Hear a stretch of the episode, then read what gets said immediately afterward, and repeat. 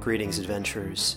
Today we're excited to introduce you to a new story Dark Dice, a horror podcast that blurs the line between actual play and audio drama, where the story is determined by the roll of the dice. Six adventurers embark on a journey into the ruinous domain of the Nameless God. They will never be the same again. One of the players is not what they seem after a doppelganger, a creature that can assume the form and voice of whatever it kills, infiltrates the team. As the players are picked off and replaced one at a time, can they figure out who the monster is before it's too late? Can you? Here's a quick example of what our show sounds like. The uh, shambler with the jar of liquid inside of him.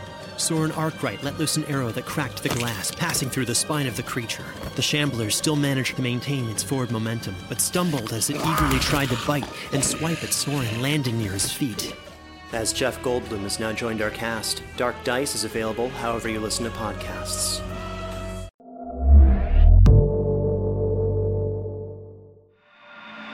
Realm presents Tales Beyond Time, Episode 1. Hello, fellow travelers, and welcome to Tales Beyond Time, presented by Realm. Realm is an audio entertainment company, which is just a fancy way of saying we love to put stories in your ears.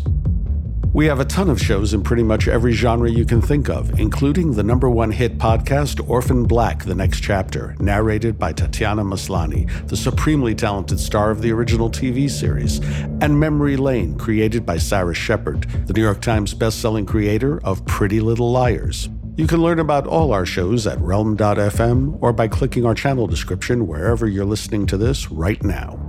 As for what to expect from this show, let's get into it. Each week, Tales Beyond Time will present short fiction that we think is amazing, thought provoking, uplifting, unsettling, sometimes downright scary, and centered around a theme. Sometimes that theme will be monsters reimagined, other times it might be different takes on time travel, but every week it'll be something good. You'll hear from narrators ranging from legends like George Takei to new voices you haven't yet experienced. And you'll always be hearing from someone here at Realm, namely from me, Marco Palmieri. Why me? Well, I'm one of Realm's producers, and I personally curated most of the short stories that you'll hear on this feed. I also bring three decades of experience in science fiction, fantasy, and other realms. In fact, one of my favorite claims to fame is working on all the different variations of Star Trek once upon a time. Because at what other job would your boss overlook you yelling, Khan! on a bad day? But enough about me. Let's dive right into these tales beyond time. For our inaugural episode, we'll be listening to stories by two incredible authors, Tananarive Due and A.C. Wise. Tananarive Due is known for a lot of things, winning an American Book Award, an NAACP Image Award, and a British Fantasy Award. She's an executive producer on the Shudder documentary Horror Noir, A History of Black Horror, and together with her husband, the amazing author Steven Barnes, she recently wrote an episode on Jordan Peele's reboot of The Twilight Zone. She's also one of the writers on Realm's production of Marvel's Black Panther, Sins of the King. I really can't say enough great things about Tananarive. She's hands down amazing. Now, the story you're about to hear is legitimately bone chilling. It's called Caretaker, originally published in the January 2019 issue of Fangoria magazine and narrated for Realm by David Satzin. The setup is simple. Ten days after both his parents died, a toddler is found, clean and well fed, in his crib. Who or what has been caring for him? Without further ado, please enjoy Caretaker.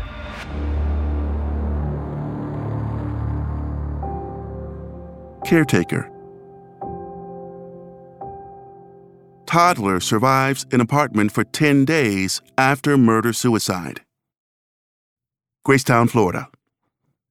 A Florida toddler, two year old Carson Emery, has been rescued from a Gracetown apartment building after 10 days, apparently left alone after his parents' murder suicide.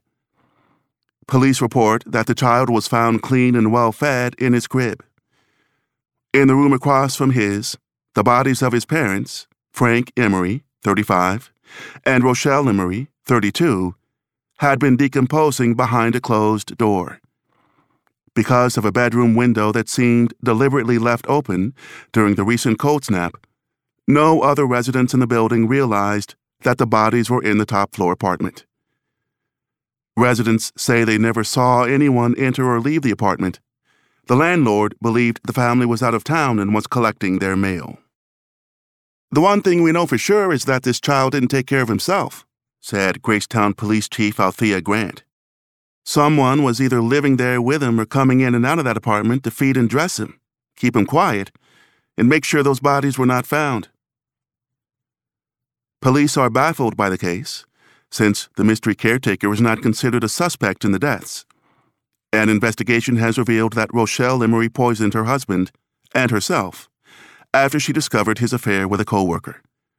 A suicide note taken into evidence from the scene matches her handwriting, police report. Frank Emery taught math at Tallahassee Community College, and Rochelle Emery wrote about magic and ritual in a popular blog called Gracetown's Things Unseen. Carson Emery, now in foster care, is an only child. The family's dog is missing. Police would like to talk to anyone who might have information about who helped him survive his ordeal. Because Carson Emery was only two years old, he never knew what his parents were arguing about. He only knew that before, his parents spoke to each other in soft voices. Not as softly as they spoke to him, but still softly.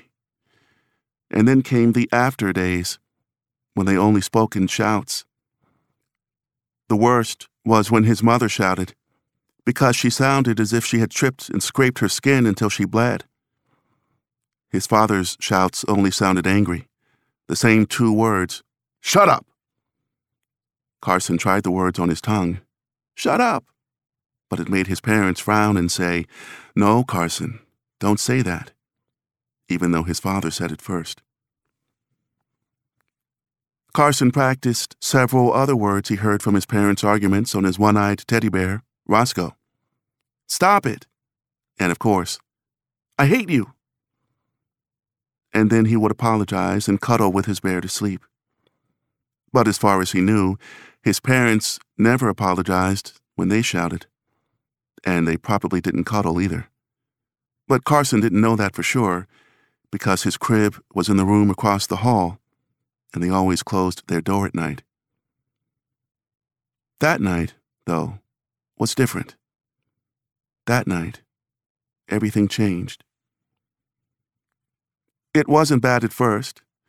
Mama held him in her lap a long time, rocking back and forth with her arms squeezed tight around him, as if nothing and no one could be strong enough to pull him away.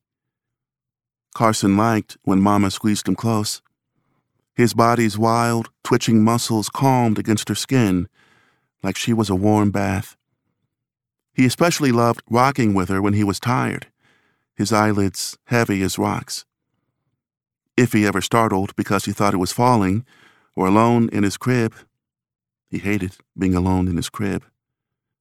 Mama's rocking told him he'd only imagined it, and she would be there forever. Mama wasn't really there forever but that was how it seemed when she held him that way. Of all his memories of Mama, these were the ones he would keep all his life.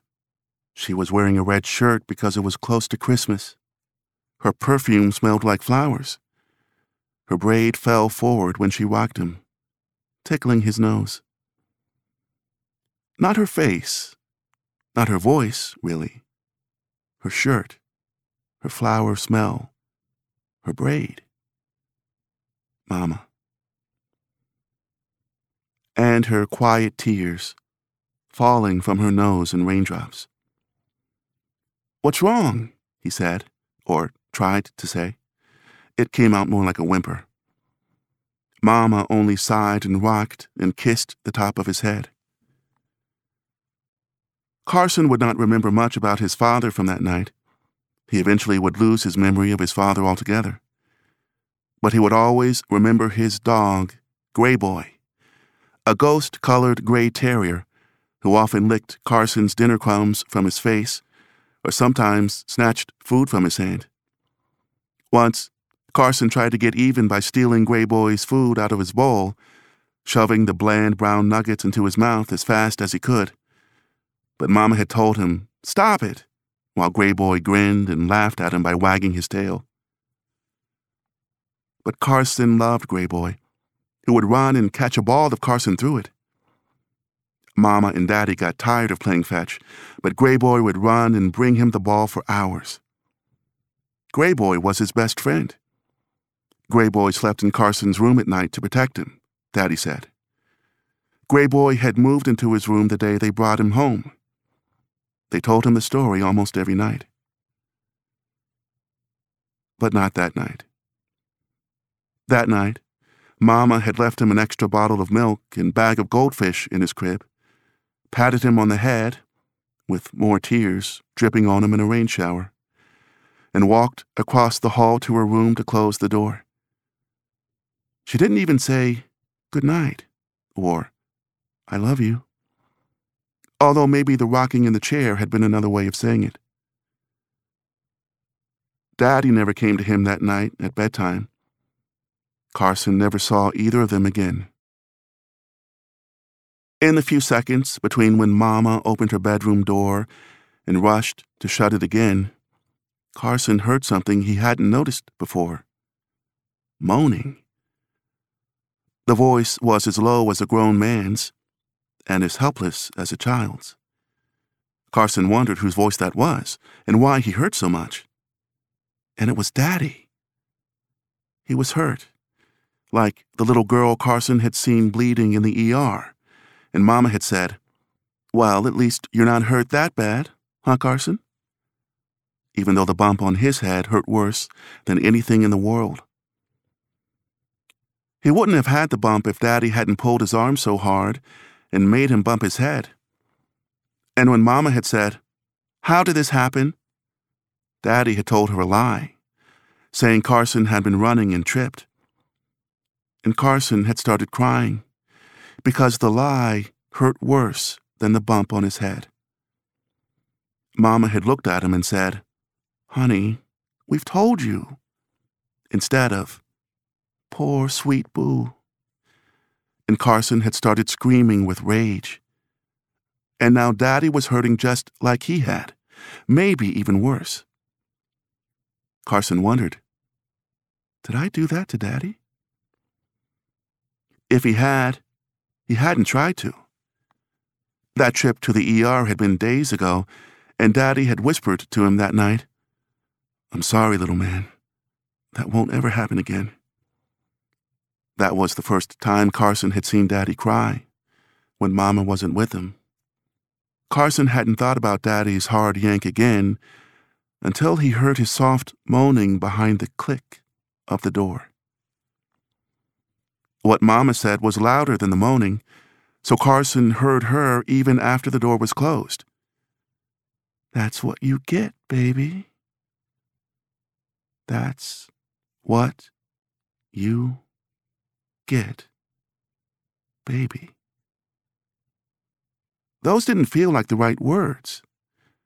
She'd called Daddy baby like she used to, but Mama's voice had sounded wrong, too, as if, just maybe, she were smiling.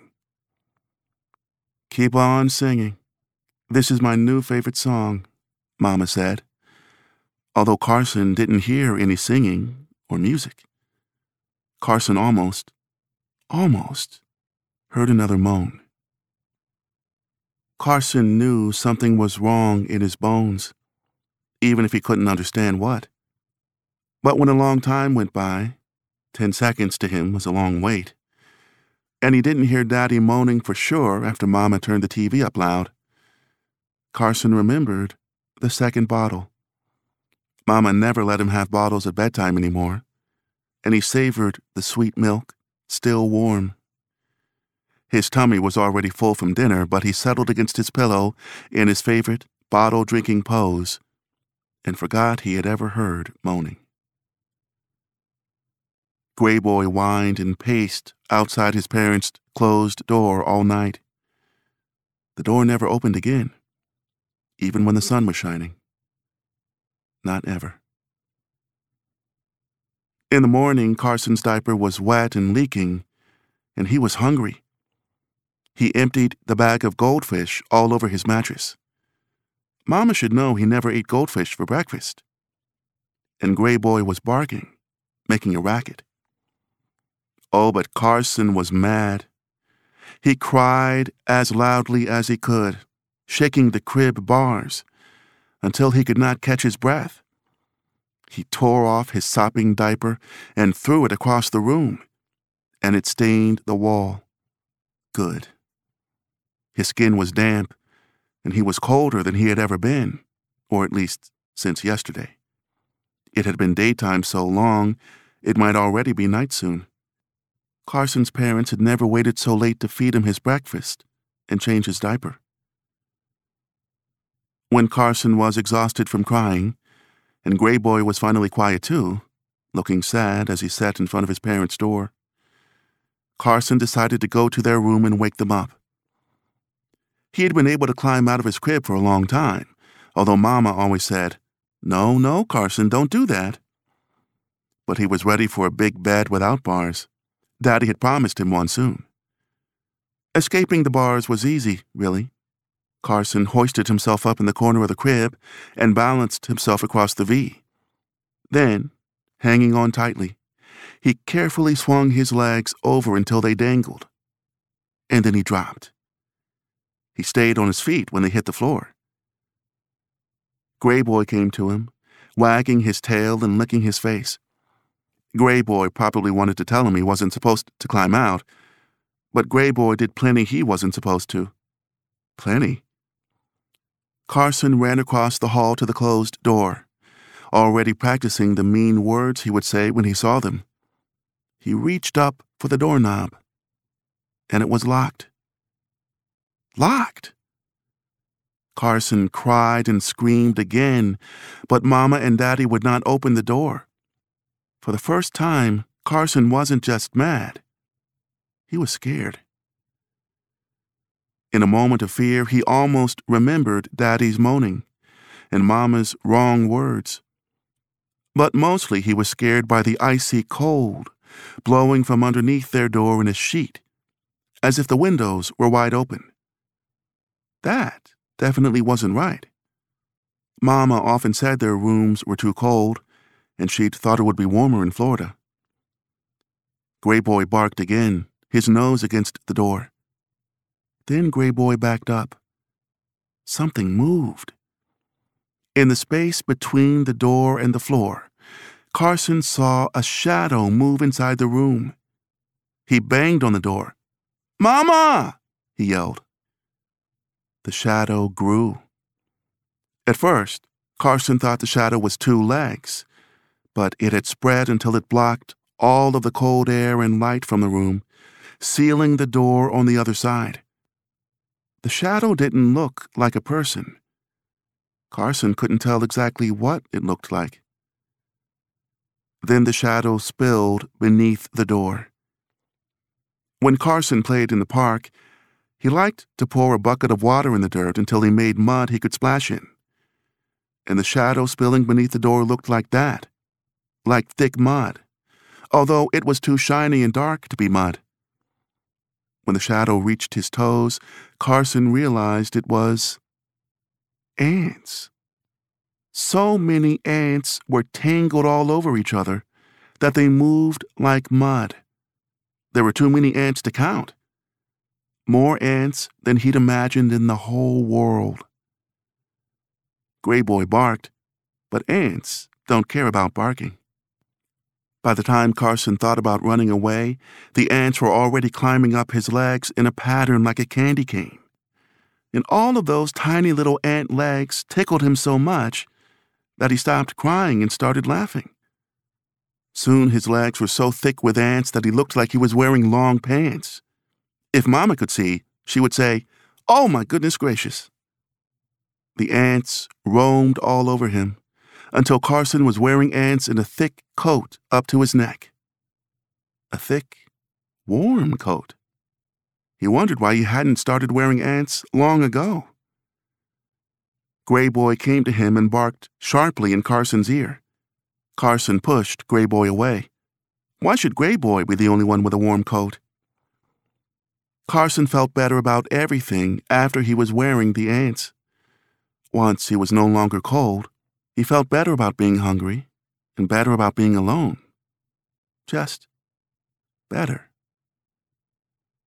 And that was only the beginning of Carson's very best time ever. When he walked to the living room, when he was wearing the ants, it felt more like gliding than walking. Sesame Street was already playing on the TV. He didn't know how he hadn't heard Big Bird when he first woke up. And a bowl of his Froot Loops, his special cereal, was waiting for him on the table in front of the TV with a spoon.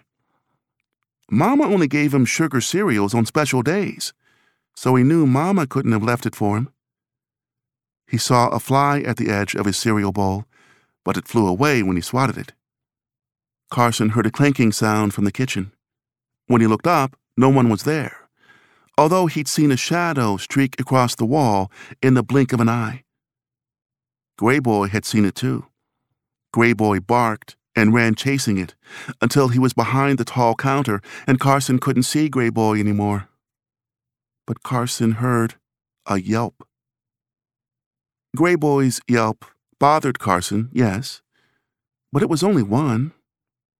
And before Carson could wonder about why Gray Boy had made such a sound, the volume on the TV went higher, and Big Bird was dancing, and Carson forgot all about Gray Boy for an hour, maybe two. For the tiniest moment, Carson almost thought he saw Gray Boy being dragged across the floor behind him on a bed of ants. But when he turned around for a better look, Gray Boy was gone. He almost heard his parents' door open and close again. Carson never saw Gray Boy again either. And he began to notice that Mama's plants were all dying and turning brown, then black, until they were the color of the ants. The ants were eating up everything alive they could find. Everything except Carson. Because he was only two, Carson did not spend much time wondering about the new way of things. The way the ants kept him warm and made food for him, and even let him float on them like a giant sponge in the bathtub. Sometimes they fanned out on the wall in a shape like a very tall man, with a strange, spiky crown on his head. No, not a man, a thing with sharp shoulders and a long nose. Snout? And a strange, spiky crown. These weren't regular ants. The ants were part of something bigger that might even have a name. Sometimes, when the ants were wrapped around him in a blanket at night, Carson knew things. The creature was ancient and lived in the soil, summoned by blood and death and rage to nurture the forsaken. The ants had come to take care of him because his parents were gone. Not gone, exactly. Carson knew somehow that they were still in their bedroom, behind the closed door, and something bad had happened to them, but they were in a better place now. That was what Daddy had said after his lizard went to sleep. See, Carson had kept a pet lizard in a box near his window, and Carson had seen how its belly had stopped breathing, and how its face got shrunken and wrinkled after some time. So once in a while he thought of Mama and Daddy asleep, asleep in their bed. And he missed Gray Boy so much. And a great sadness fell over him. Something worse than sadness. But whenever that happened, no matter where he was, he felt the ants come to him, the caretaker's ant army. And they would rock him back and forth to and fro, just like Mama.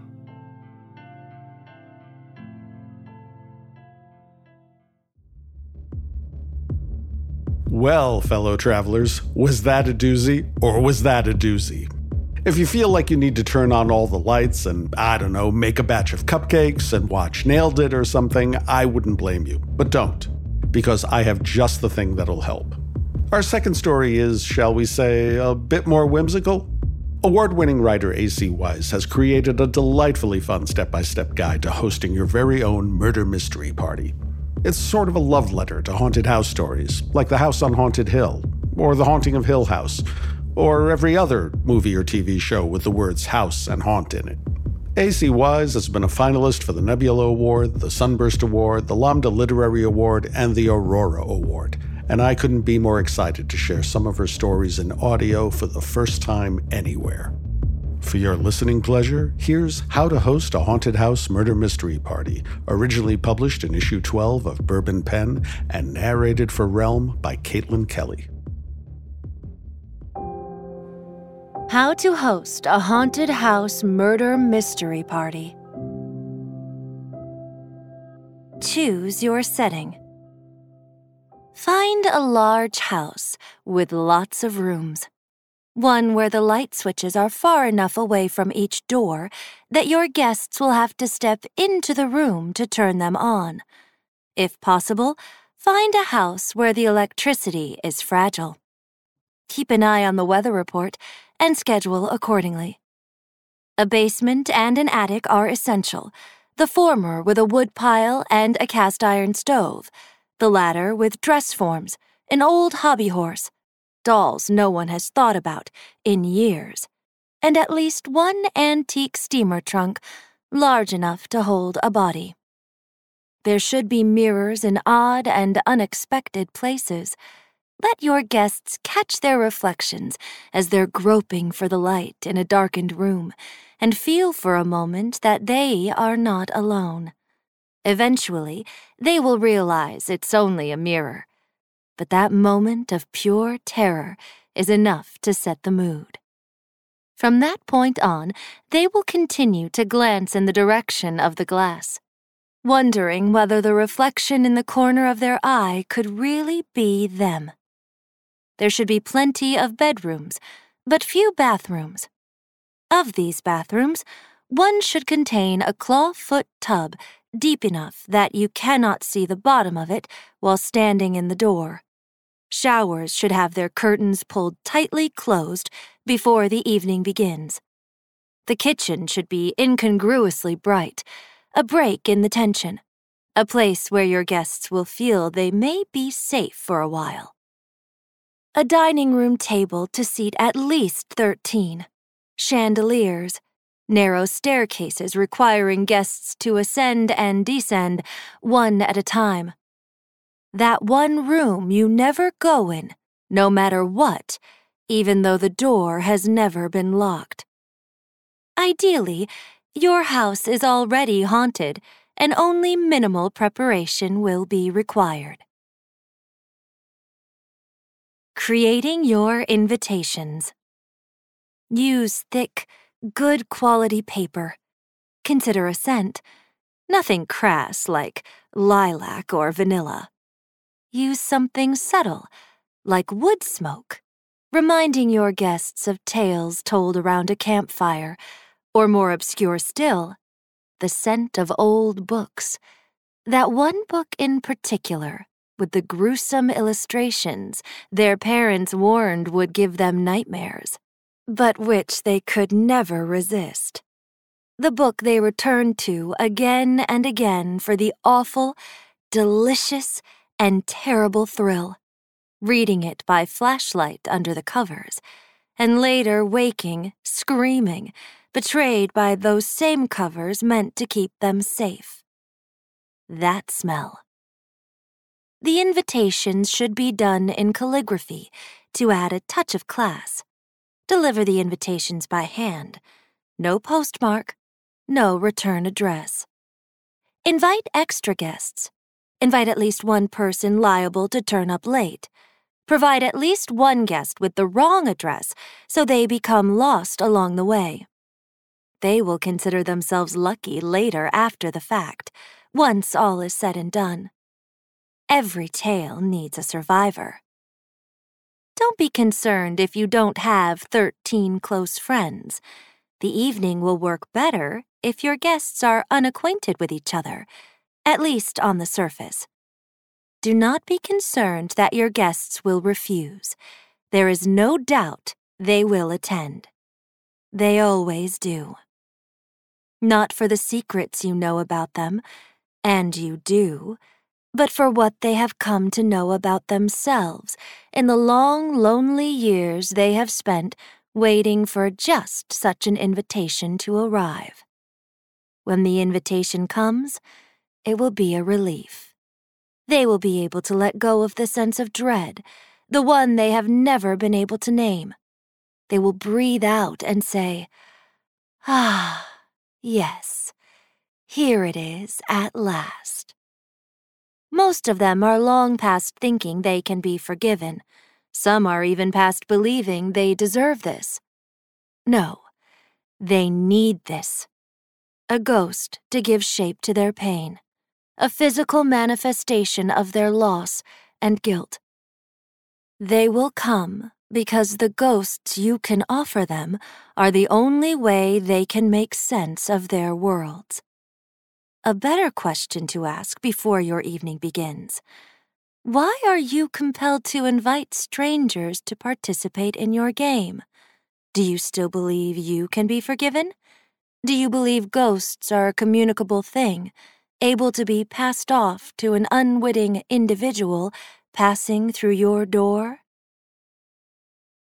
Making introductions. No real names will be used. The first guest shall be called Madame Edamame. The near palindrome delicious, yet slightly unsettling. It will show your guests you have a sense of fun. There's no real harm to be had here. Next will be Miss Foster. Not Mrs., not Ms., Miss. It is old fashioned and infantilizing. It is also cruel. None of this is without intent. Where Madame Edamame's name is meant to put your guests at ease, Miss Foster's is meant to pull the rug out from beneath them. Everything is uncertain here. They are on dangerous ground. Miss Foster has been in and out of homes where she was never entirely welcome her entire life always the changeling, never the adopted child. For all intents and purposes, she is still a child, hungry for acceptance and love, desperate to fit in. Did her families hurt her? Did she hurt them? Does she smell faintly of ash and the ghost of old fires? A little mystery in the guests adds to the mystery in the game. Some names will be more common, this is Mr. Evans. Just that. Nothing less, nothing more. There is also Mr. Espadrille, young Mr. Cleves, Mrs. Hanover, Father Crispin, Elizabeth, no last name given, Mr. James, Mr. Otterly, and Captain Frank. There must always be a military officer invited to such affairs though Captain Frank prefers her given name of Jane. She's put the war behind her after all, even though she will show up to your party wearing every medal she's earned. Don't forget to count yourself. You are a part of the game as well. Cocktails to set the mood. Start with the classics old fashions, sidecars, Manhattans, these will give the party a timeless air and help disconnect your guests from place and time. Strengthen the illusion that they have been lifted from the world they know and set adrift in some past. But not their past, mind you. It is still safe here, still fun. Even those guests who do not usually partake or who have been known to imbibe too much and therefore have sworn to abstain, may feel compelled to accept your hospitality on this particular night. One drink, so as not to be rude. One drink to ease the pressure of being among strangers in an uncertain situation. Drinks to loosen tongues and smooth the way. It is easier to mingle with a drink in your hand a drink or two, or many, will allow your guests to leave their baggage behind, at least for as long as it takes them to reach the bottom of each glass. Dinner is served. Dinner will be tense, despite the alcohol, or perhaps because of it. At this point, your guests will begin to question their decision to play along. They have always known they would, yet self doubt will leave them restless. Do not be concerned, all is going according to plan. There will be wine brought up from cellars the house doesn't have scotch, whiskey, brandy, and vodka in well chilled glasses. This is when the first ghost will appear. It will be no more than a flicker of movement at the corner of the eye. Perhaps Mrs. Hanover will be the one to spot it, and her hand will fly to her mouth. Perhaps it will be Mr. James. He will start, jerking his chair back from the table as though pulled by some unseen hand. A fork will be dropped, or a glass may break. If you are especially fortuitous, the power will choose this moment to blink, but it will remain on. Nervous laughter will follow, Dear me, aren't we all so silly here, jumping at shadows? Tisk tisk. None of your guests will admit to the ghost they've seen, the one they've always known to be waiting for them here. One can only outrun their past for so long. Smile. Get through the meal despite the tightness in all throats, the lack of appetite, the sense of some worse blow about to fall. Everything will be fine. The late arrival, aka the 13th guest. He's a motorist whose car has broken down. Or perhaps you invited him. Who can be sure? Let's call him Mr. Perkins. His name is not important. Now your quota of 13 guests is complete. Rain will drip from the hem of his coat, and his overshoes will leave puddles on your floor. His arrival is heralded by a crash of thunder. Maybe one of the other guests lets out an involuntary gasp. Despite the lingering sense of unease, the other guests, consciously or not, have come to think of your party as their own. There is a proprietary sense they are survivors thrown together to persevere against all odds. Mr. Perkins is an outsider. They have been in this together since the beginning. He has not. How can they trust him? He does not belong. Your party is going swimmingly so far. Dealing with potential pitfalls. The problem is, your house is actually haunted. This was never a game. There is a strong likelihood someone will die in earnest before the evening is done. There is no known solution to this pitfall. Do not be concerned. This is a feature, not a bug. Entertainment, variant number one The Seance. After dinner, bring out the Ouija board. There is no need to procure one beforehand. There are many closets in your house of many doors. One of them has a board. It is wrapped in your great aunt's favorite tablecloth, tucked away on a top shelf behind a pair of boots no one has ever worn. Ask your guests to join hands. Dim the lights. Perhaps the power is already off by now light candles, either out of necessity or to set the atmosphere. Before the game begins, ensure no one is touching the planchette. It will move regardless. It will spell a name, which none of your guests claim to recognize, though at least two of them do. Mr. Otterly, or perhaps Elizabeth with no last name, will leave the table in disgust they will consider departing the house altogether, but something will compel them to stay. There is a pressure, not visible but certainly tangible, standing just before the front door. To pass through it is to drown. To pass through it is to have all your worst experiences dredged up from the bottom of your soul and wrapped around you like a second skin. No one ever notices it coming into the house.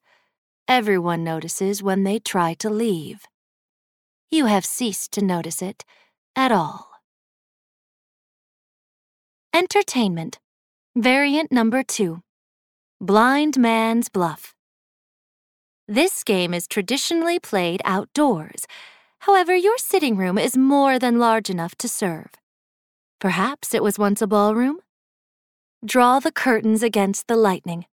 Madame Edamame will wear the blindfold. Have your guests stand around her in a circle and spin her until she is dizzy and nearly falling down. The alcohol will help in this regard. As she reaches to steady herself, your guests will scatter and hide themselves away beneath the grand piano, behind the tight drawn curtains, inside the curio cabinet where the good china and glass figurines used to be displayed, the one with the shelves taken out long ago. Madame Edamame will stumble. She will call a name, possibly the name of one of your guests, but not the name they have been given for the game. Inside the curio cabinet, where shelves used to be, there will be one heartbeat and two sets of breath. Behind the curtains, a stifled laugh. Beneath the piano, two sets of eyes peer out at the game, even though the guest hiding there hid alone. Madame Edamame will pretend not to be afraid. She will feel someone touch her hand by the time your other guests think to help her, it will be too late. She will already have left bloody gouges on her cheeks, tearing the blindfold away. Entertainment, variant number three Exploration. This is the most popular variant. It always comes down to exploration and isolation in the end. A ghost for every guest and each to their own. Divide the party into pairs and send them out in different directions. Your guests may be reluctant. There is safety in numbers, after all.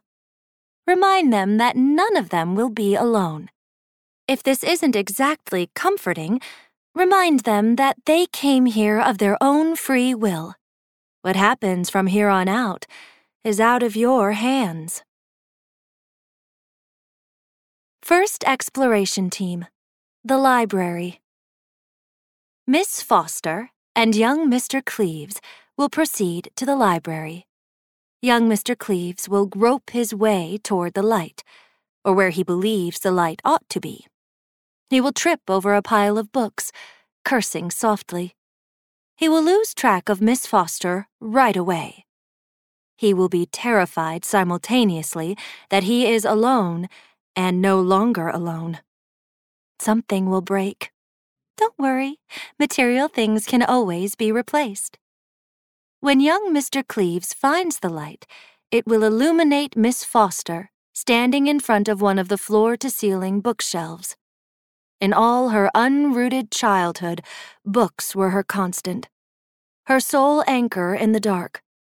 Her lips will move but young Mr. Cleves won't be able to make out the words.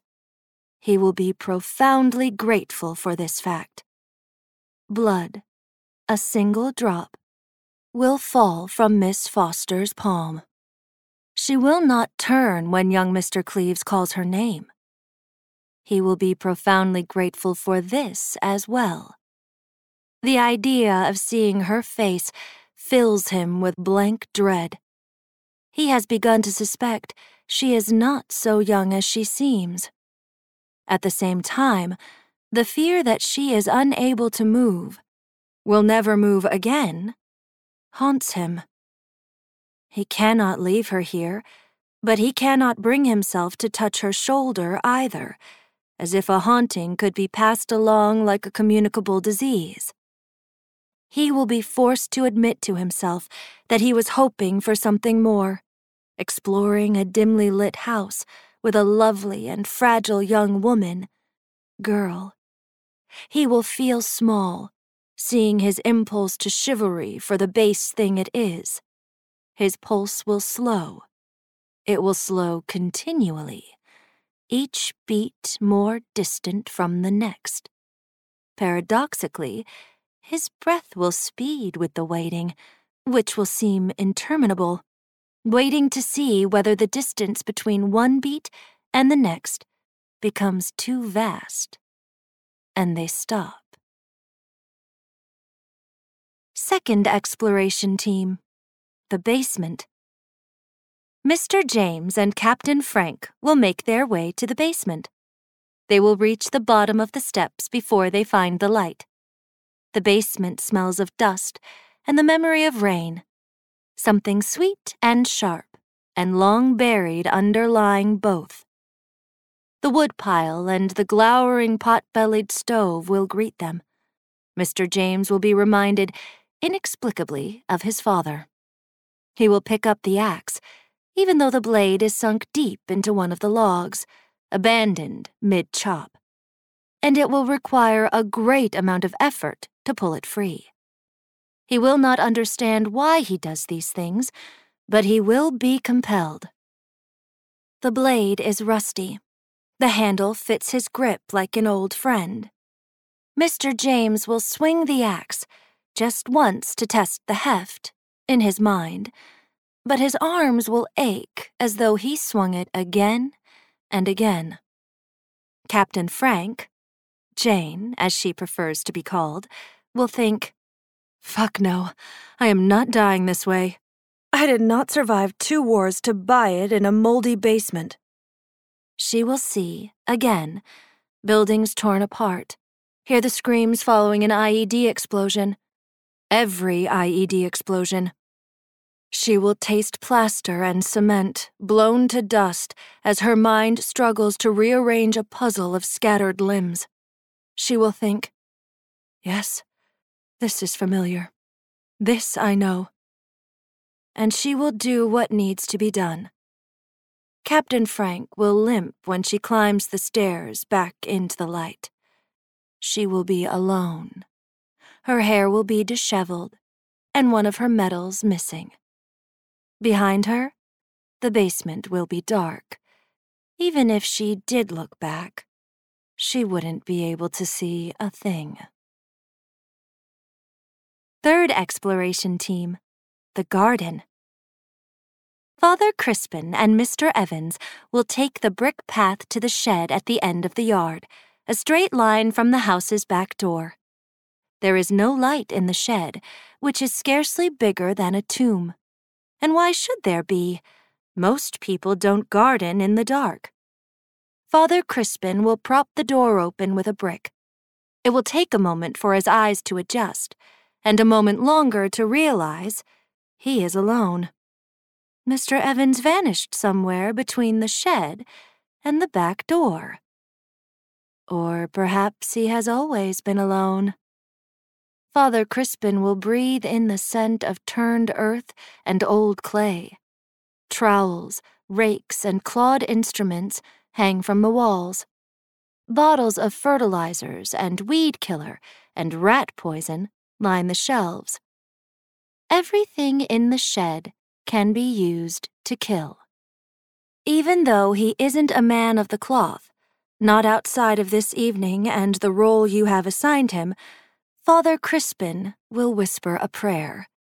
As he does, he will suddenly remember the monastery where he took his vows, a place he has surely never been. Yet, he will know how his days there smelled of earth, and how he spent long hours in the garden, weeding rows of tomato and cucumber plants by hand. Water will drip from the hem of Father Crispin's cassock. A voice at the back of his head will suggest he kneel, not to pray, but to see better into the corners of the shed. He will find a bundle wrapped in burlap and tied with twine. He will not want to open it. He will dread opening it with all his soul, and he will open it all the same. The bones inside are too small, too light to be human, yet too perfect to be anything else. He will know. He has always known. This was waiting for him here. Father Crispin will cradle the bones close against his chest, murmuring the words of a long forgotten lullaby, weeping softly the whole while. Evaluating your party's success. There are more rooms and more pairings. There is no need to enumerate them all. Some things are better left unseen, as Father Crispin well knows. Besides, it would take all the fun out of your party to know every detail in advance. As your evening unwinds, there are several ways it might go. You could find yourself with a house full of final girls, or a house full of final boys. You could find yourself with a mix of both, or neither. You might find yourself all alone. It has happened many times before. Ideally, this is the part of the evening when you gather your guests to reveal how and where and who and why. However, it seems there is no one left to gather. You aren't even certain anyone has been murdered or whether there is any crime to reveal. There are human remains in your house, to be sure, but it is highly likely those have been there all along. All that remains is your own exploration, a foray through the empty rooms of your house to take stock of the evening's game. You may delay, hesitate, hem and haw, but sooner or later you'll have to climb the attic stairs and throw open the steamer trunk that is large enough to fit a body inside. You will have to descend to the basement, return the axe to its place, and use your fingernails to pry up the floorboards. You will have to go to the library and the garden shed, the kitchen and the conservatory.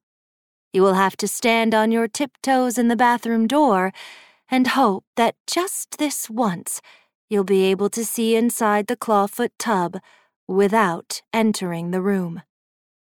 As the host, it is your duty to search every last nook and cranny to be sure. But to be sure of what? That you are alone? That you have never been alone? Sooner or later, you'll have to go into the room you swore you'd never enter again. The door stands an inch ajar, waiting for you. You will stand in the hallway for as long as you can. Then you'll grope for the light, and there will be a moment of panic before you remember. All the switches are far away from all the doors. You must step into the dark. This darkness is physical, like dropping into a pool. It closes over your head, and maybe this time, just this once, you really will drown. Maybe it's better not to reach for the light. If you do, you'll know the faceless thing in the corner isn't just a shadow. You'll know that in the closet, there's a hanged girl. Someone is waiting in the corner, by the crib, by the old hobby horse, by the rocking chair, where no one has sat for years. They were in the room a moment before you. They just left. They must have passed you in the hall, close enough to touch. If you reach for the light now, a hand will reach back for you. Fingers will brush across your skin. But if you wait long enough, if you refuse to act, the decision will be made for you. Your eyes will adjust. The shadows in the corner, in the closet, under the bed, by the chair, will coalesce. You will see, even if your eyes are closed. There are so many ways to host a haunted house murder mystery party, but there is only one way this can end. This room, this house, your life, have all the hallmarks of a haunting. You should know by now. You cannot be forgiven. By now, you should need a ghost to make your pain real. But standing paralyzed in the door, counting the space between one heartbeat and the next, you can't help but ask yourself over and over again What did you do to deserve this?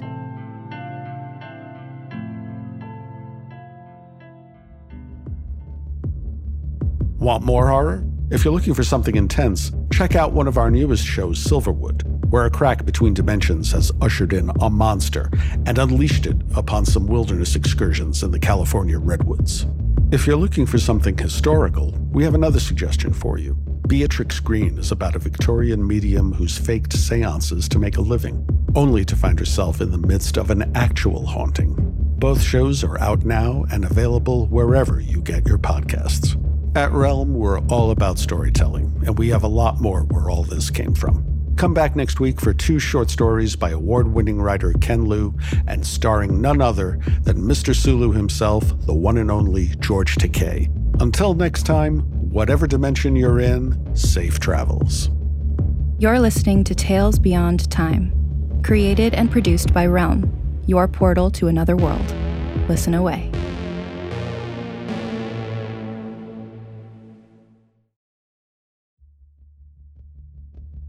Tales Beyond Time, Episode 1, features Caretaker, written by Tananarive Due, and How to Host a Haunted House Murder Mystery Party, written by A.C. Wise. It's produced by Mary Asadolahi and Marco Palmieri, associate produced by Alexis Latshaw, and executive produced by Molly Barton. Hosted by Marco Palmieri and performed by David Sadzin and Caitlin Kelly. Audio produced by Tie Def Studios. Additional editing by Nicholas Papaleo. Cover art by Kendall Thomas.